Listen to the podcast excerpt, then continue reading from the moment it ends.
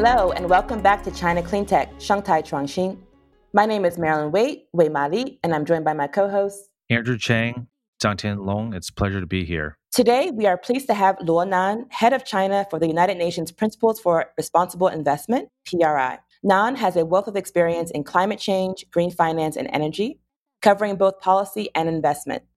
Before she joined PRI in 2017, her most recent role was with the Department of International Trade at the British Embassy in Beijing, where she was the head of institutional infrastructure investment, leading on attracting Chinese capital investment into UK energy and infrastructure activities.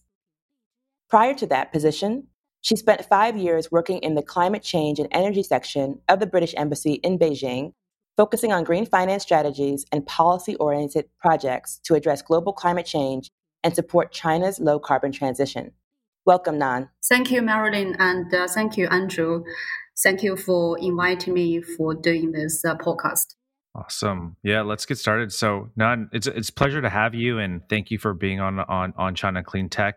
You know, this this is part of a climate finance series that we're doing, and it's it's great to have someone with your background, your experience, to be to be on this show. So, just to kick it off, Nan, you know, you've gone from promoting oil and gas development now to promoting responsible climate friendly investment for PRI China. Please tell our listeners about your background and how you got here.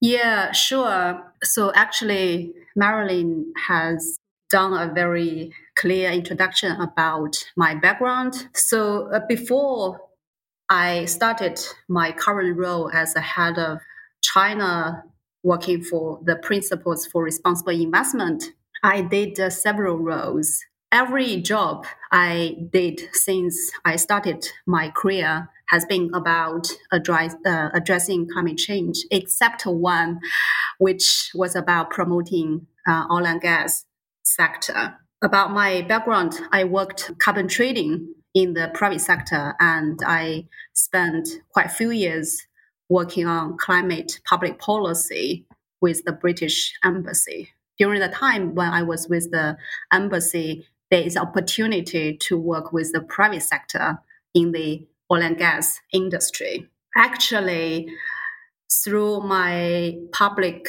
policy experience I was doing, I had really strong interest working on public policy. But I think I, I saw at that time that it would be useful for me to get some private sector experience. So that's why I took the oil and gas role, which was uh, leading on promoting trade and investment in that industry between UK and China. That role actually was uh, quite brief, as I know very clearly that uh, my strong interest in working in the public sector on climate change and green finance then very luckily I came across the role that I've been working in the past four years to promote responsible investment in China with the PI. So that's how I started. So since I started the role, I had uh, the opportunity to witness and uh, grow with the development of ESG investing in China. Before I started uh, doing this ESG job. Actually, I had uh, experience in working on green finance. That's how I got really interest in working with uh, investors and banks. So actually, you know, ESG role is uh, the, the, ESG area is like uh, involvement from the green finance in China. And and can you tell me just for those listeners who aren't familiar with the UN with with PRI, can you just maybe give us a brief description of what PRI does, its sort of history and sort of how it how it came to China, you know, in 2017? Right. Okay. So PRI, which stands for Principles for Responsible Investment, it was um, investor initiative initiated by the UN back in 2016. So the former Secretary General of the UN, Kofi Annan, he invited the global, very largest institutional investors to come together and uh, work with the experts to develop responsible invest- investment principles. Mm. So the principles was launched in 2017 in the U.S. Uh, New York Stock Exchange. So that's how the organization started. The organization established was to promote the UN's mission to promote uh, the six responsible investment principles. Up to now, it has uh, developed for more than 10 years. At the moment, globally, we have developed over uh, developed a very large investor network. So now globally we have over 4,000 signatories that covers, you know, the world very largest asset owners, investment managers, and also service providers. PI decided to have a presence in China in 2017. I think I was quite lucky you know, to get to know this opportunity. And I was actually PI's first uh, Chinese uh, staff. So our uh, our fo- work focus is about uh, promoting the institutional investors to take into consideration of the environmental, social, and uh, governance factors into their investment so that they can better manage their risks and also create long-term value for their clients and beneficiaries. Apart from promoting responsible investment in the investor community, we also work very closely with the policymakers and regulators in the key regions and uh, countries to progress responsible investment policy and regulation so that it can create an enabling environment for a responsible investment practice by the investors. Thank you for that detailed overview. What would you say has been your biggest achievement thus far in supporting climate friendly asset management in China? So, the question is about climate friendly investment. So, to answer this question, I think it'll be useful to talk about especially what PI does to answer the hmm. question. Mm. As I mentioned briefly earlier about what PI does. So, responsible investment is not just about doing thematic investment, i.e., investing in climate friendly assets. It's hmm. actually mm. fundamentally about risk management and long term value creation by incorporating ESG analysis into the traditional investment analysis. So, from that point of view, I would say my biggest achievement is that uh, through our work and effort in China, PI has been recognized by key Chinese stakeholders, including the policymakers, regulators, and the Chinese investor community as a very well respected and professional body in the space of uh, responsible investment. Mm. Mm. I actually feel very proud that we now have uh, almost 80 signatories in China. When I started the job, we only had less than less than 10 signatories in China. So you can see the very rapid growth of the network and presence here. Among the signatories, they are very leading and uh, largest Chinese institutional investors. For, for example, the uh, largest Chinese insurer, the largest private equity fund, and the largest mutual fund are all now part of our network. That means they have become PI's signatories. And also, China is uh, one of PI's fastest growing market since we established our presence in China. So that's what I feel the very big achievement in China. Uh, in addition to the fast growing signatory network in China, I also feel very grateful that I was not alone anymore working for PI in China. Uh, as I mentioned, I was uh, the first Chinese staff for the PI back in 2017. We now have a seven people team, and mm. they are all very passionate about responsible investment. I also been really enjoying working with colleagues as well yeah. as Chinese investors and policymakers on responsible investment. That's fantastic. And congratulations. I mean, 10 to 80 signatories in just a few years' time is incredibly productive, but just shows where the market is and how fast paced a lot of the Chinese financial institutions are are, are moving towards. And so it's it's it's incredible to see that.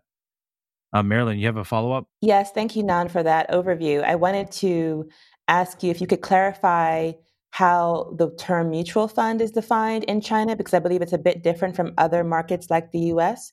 So, could you tell our listeners what a mutual fund is in the Chinese context? So, essentially, they are asset management companies.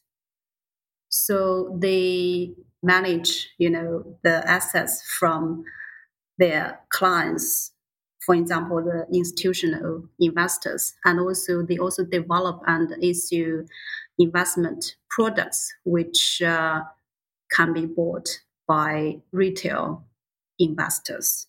Actually, I don't know the exact uh, definition. Essentially, they are asset managers and they manage uh, assets both from institutional investors and retail investors. Right. So it's not a particular kind of financial vehicle. So, for example, in the US, a mutual fund is a kind of financial vehicle made up of stocks and bonds and other money market instruments, as opposed to the asset manager themselves. So, when you say mutual fund, we should think asset manager essentially. Is that right? Yes, yes. So, normally right. their name are called fund managers, fund management companies. Right, right. Great. Thank you. No, and I have a question. Just in terms of, can you walk us through the signatory process? Right. I mean, mm. when they sign on to be a signatory, do they have you know annual check-ins? Mm. How do you ensure that they are abiding by the principles they've committed to? Yeah, sure. So basically, PI welcome any institutional investors to join the PI and to start their journey on responsible investment. As long as an institutional investor which want to commit to PI six principles and want to put that into practice, they can join the PI. There's no requirements uh, about, for example, how much they have done on responsible investment. Even uh, institutional investor which didn't start it, which didn't start the responsible investment can still join the PI. But we do hmm. have an accountability mechanism for PI signatories after they join the PI. One obligation they have to meet is that they have to report to the PI about their responsible investment activities on yearly basis. That's actually one of PI's six principles. It says the signatories have to report annually to the PI on their ESG investment activities. Right. So we want to use the reporting to make sure we do have accountability method by the transparency. Based on the reporting they did to the PI, the PI also do a, do a, a assessment to their responsible investment based on their reporting. So they can use PI's assessment to benchmark themselves with their peers so that uh, they know what areas they can improve and uh, areas uh, they have been leading. Since 2018, PI introduced a policy which called three minimum requirements to strengthen the accountability of the signatories.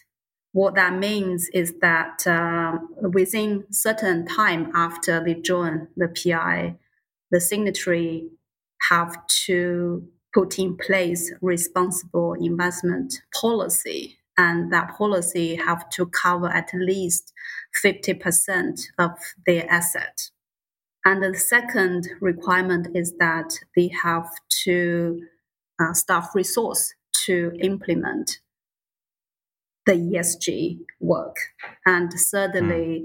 they have to senior uh, management uh, responsibility to make sure they do implement responsible investment within their organization. That's a strong forcing function. I guess that's necessary.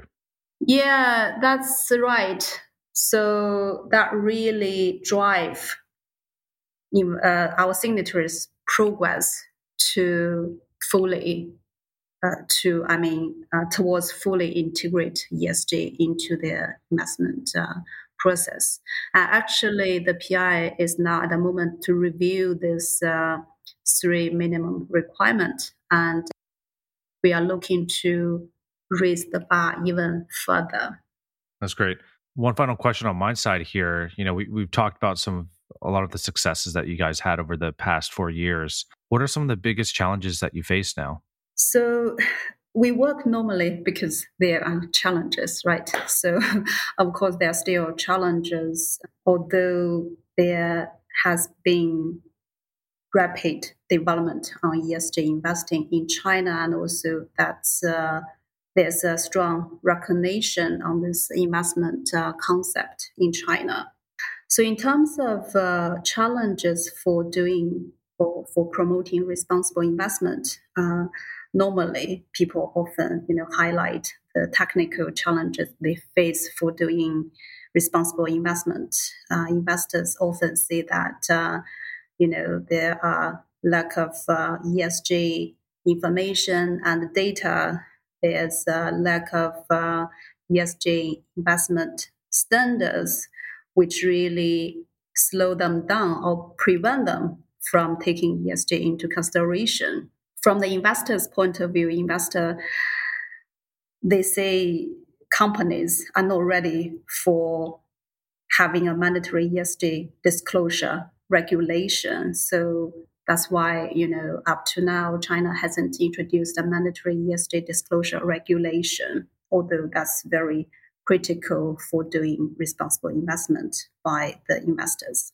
So basically, everybody has a reason not to do it or slow the actions. But uh, what's important is that uh, the responsible uh, investment requires everyone's uh, role to be able to function properly and uh, effectively by forming a powerful chain.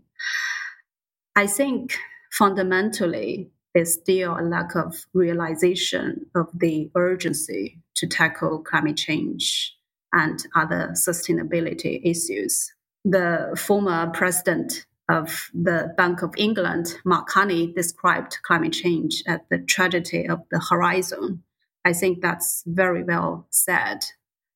So the real challenge, I think, is really about educating, incentivizing, and driving investors to think far and be long-term sighted.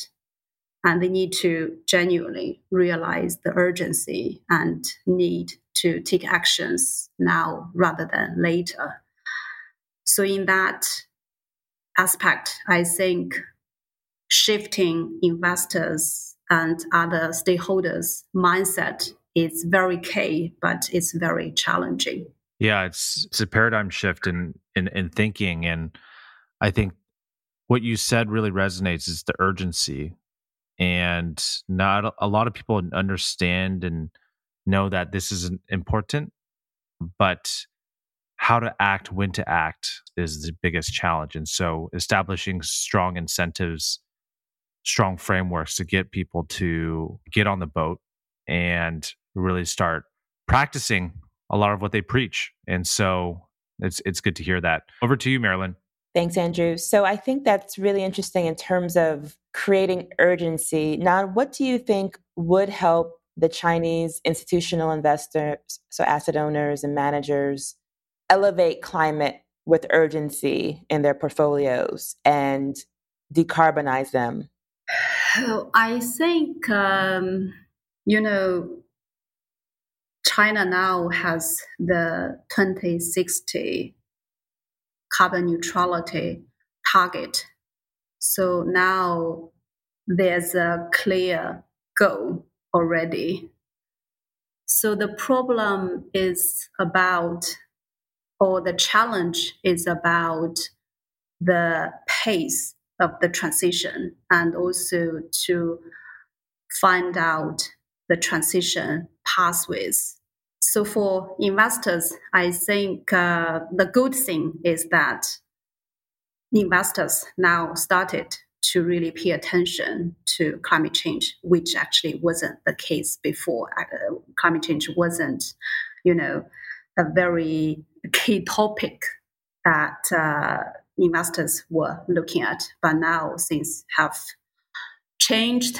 Um, and also since the announcement of the carbon neutrality target, China has uh, introduced uh, many policy announcements and also trying to accelerate the uh, policy and uh, regulations. So I think uh, for, as I mentioned, I think education is still very key.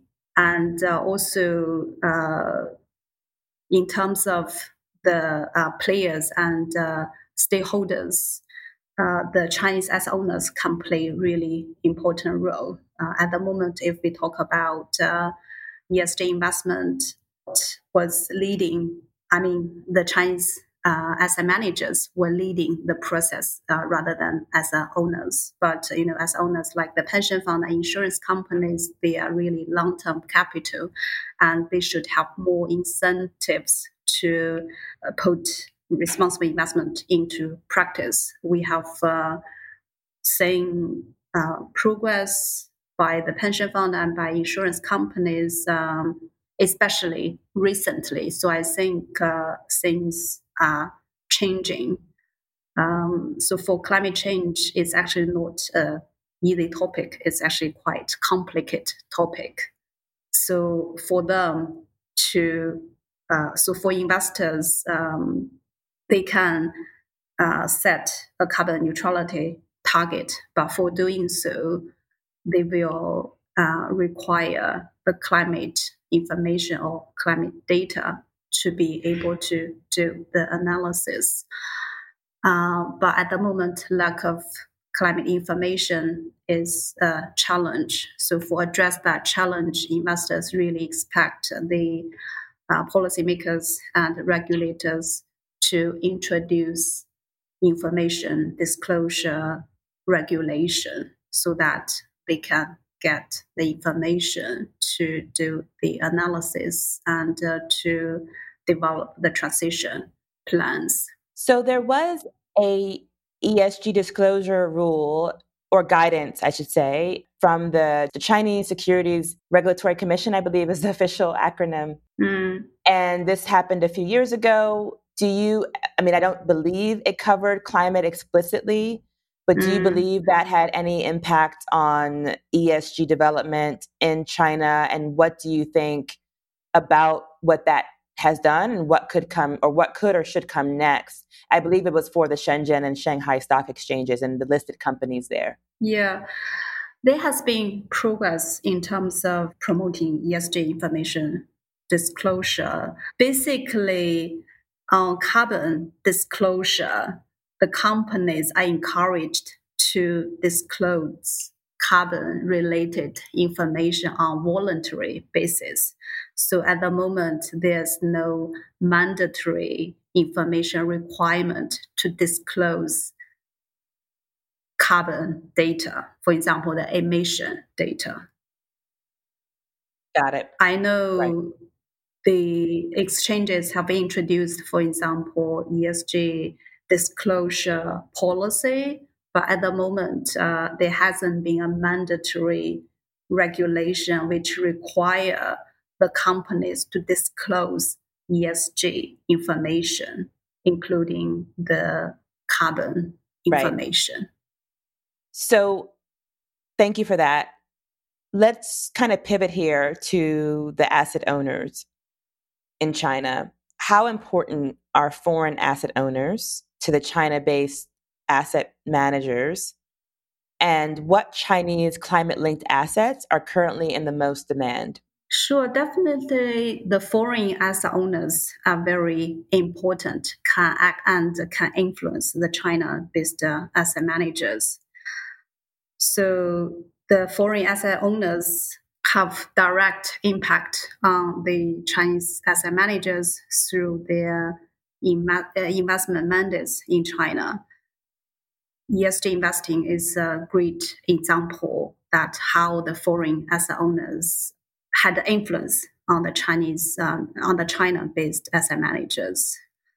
Uh, so asset owners can drive the China-based asset managers to integrate ESG if they incorporate ESG into their manager selection, appointment, and monitoring. But I would say that um, the domestic, the Chinese as owners have really essential role to play to drive uh, responsible investment at the market level. And uh, by doing so, they can really contribute to the national goal on climate change or the other social goals as well. So I think that's the key message. And uh, for Chinese as owners, they can really learn a lot from the experience which are developed by the foreign as owners. And for foreign as owners, actually, they really expect to collaborate with the Chinese as owners to drive uh, ESG investment in China because although that area has been developing very fast, but a lot need to be done. For example, as I mentioned, the investors, especially the as owners, if they can do policy engagement and to progress the sustainable policy, that'd be very useful in China. Well, I think on the second question, I would say, for example, the electric vehicle sector, renewable energy, and uh, green bond are good examples of uh, you know popular climate linked assets. But I think uh, I will answer the question in a bit indirectly, in indirect way. Uh, investors started to look at carbon footprint of their portfolios since uh, China announced the carbon neutrality goal by 2060. I mean, for China to achieve the carbon neutrality goal, companies and investors are really key uh, to contribute to achieve that goal.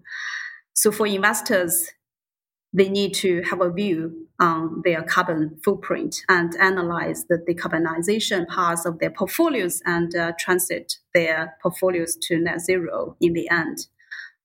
what they can do is they can uh, uh, reallocate their capital and they can reconstruct their portfolios, or they can do that by engage with companies to have a transition plan. Uh, so that means assets that have better performance on carbon efficiency and uh, the assets which can contribute to climate solutions will be sought and demanded by investors. Does PRI or any other entity have kind of a database on the Chinese public equities, fixed income, other funds, products that are climate friendly? Does that exist today? Uh, no, that's actually not our remit. We do have a very large database, but the database is about uh, investors' responsible investment practices. That means we have a lot of information about how investors have been doing responsible investment. For example, what policy they developed and put in place uh, within the firm and how they incorporate ESG into different asset classes, including listed equity, fixed income, and uh, alternatives. But it's not uh, at the assets level. Got it. Okay. Well, that sounds like something we should try to find, if not create. What is the one thing that can be done in the market directly and via regulation that would help decarbonize capital for asset managers in China? I think one thing which is really key is uh, putting appropriate price on carbon, which can be done via market directly and via regulation. As you both know, carbon already has a price in China.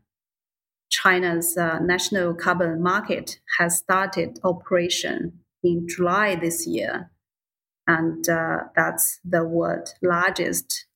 It covers the power sector plans to expand the coverage to wider industry and uh, aviation sector by 2025. So we think enabling the emission trading scheme in China to effective impose a price on carbon emissions at a level that is aligned with the Paris Agreement goals and also China's emissions peaking goals as well as the carbon neutrality goals will be very central to guiding China's economy onto a carbon neutral pathway and uh, to provide clear and consistent signals for industry and uh, investors. We do uh, raise uh, some recommendations for China to further develop the carbon market that include we recommend uh, uh, China to further tighten the benchmarks and also it's very important to the market players if they can set out the clear timeline for the inclusion of uh, traditional energy intensive sectors. And also, it's very important to translate to an absolute cap for the uh, current uh, scheme.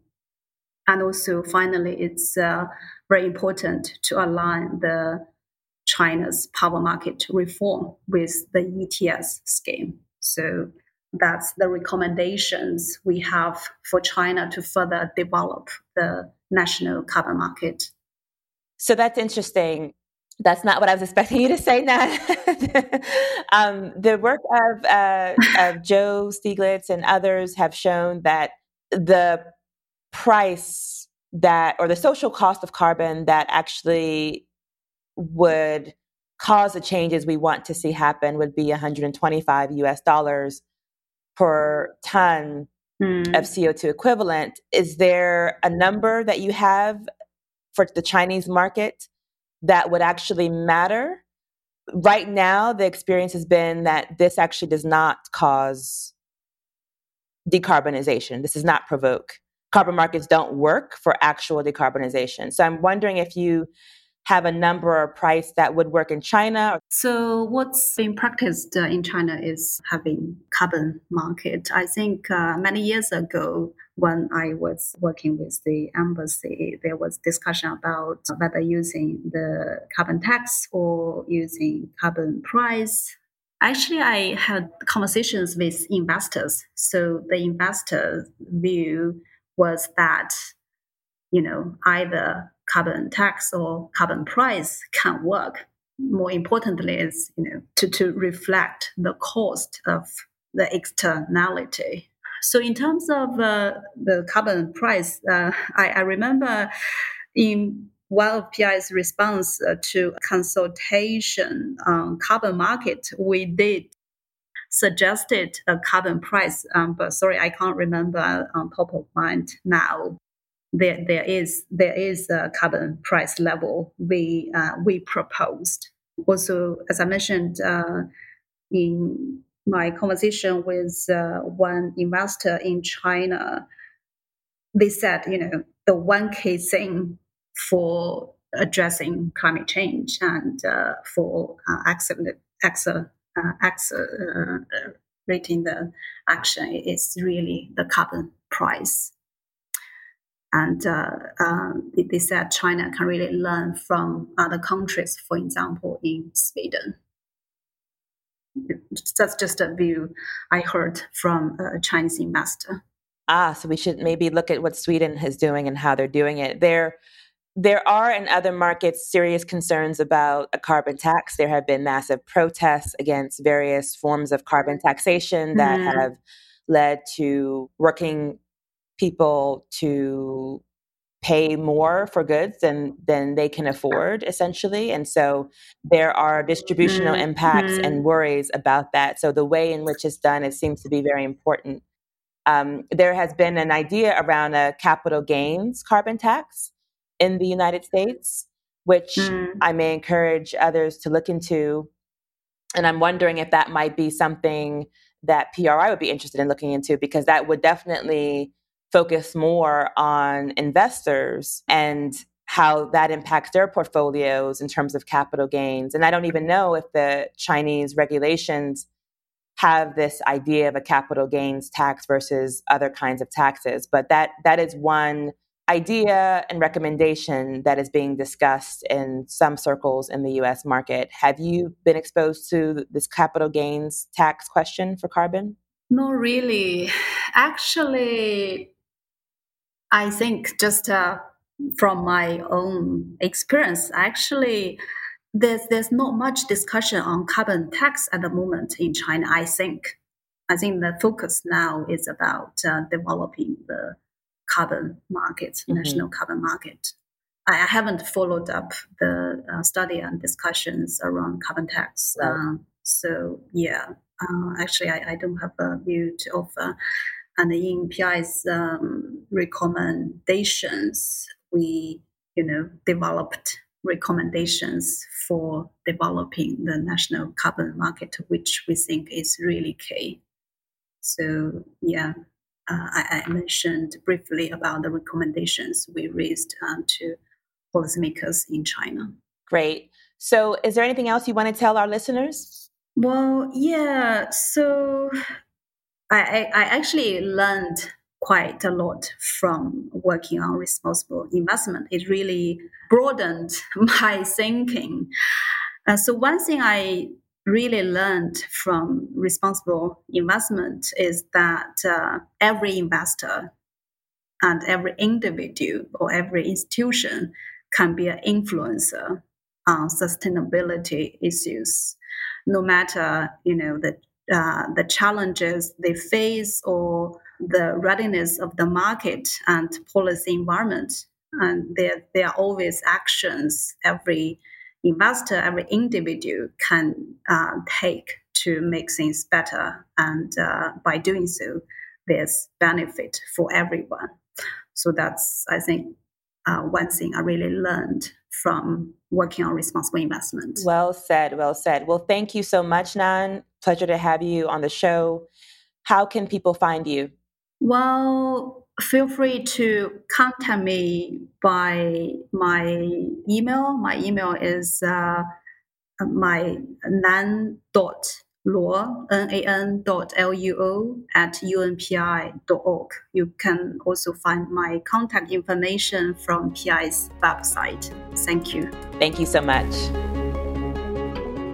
So, what did you think about responsible investment in climate in China? First, I, you know, I thought it was really impressive how how much progress they've made with the signatories, ten to eighty within a couple years it's great to see they've got the largest mutual fund and insurance and asset managers as part of their signatories. I also think that just having worked and connected with some of the asset managers in China, this is definitely top of mind. And now, with a lot of the new policies and regulations around carbon neutrality, a lot of these financial institutions have to do this.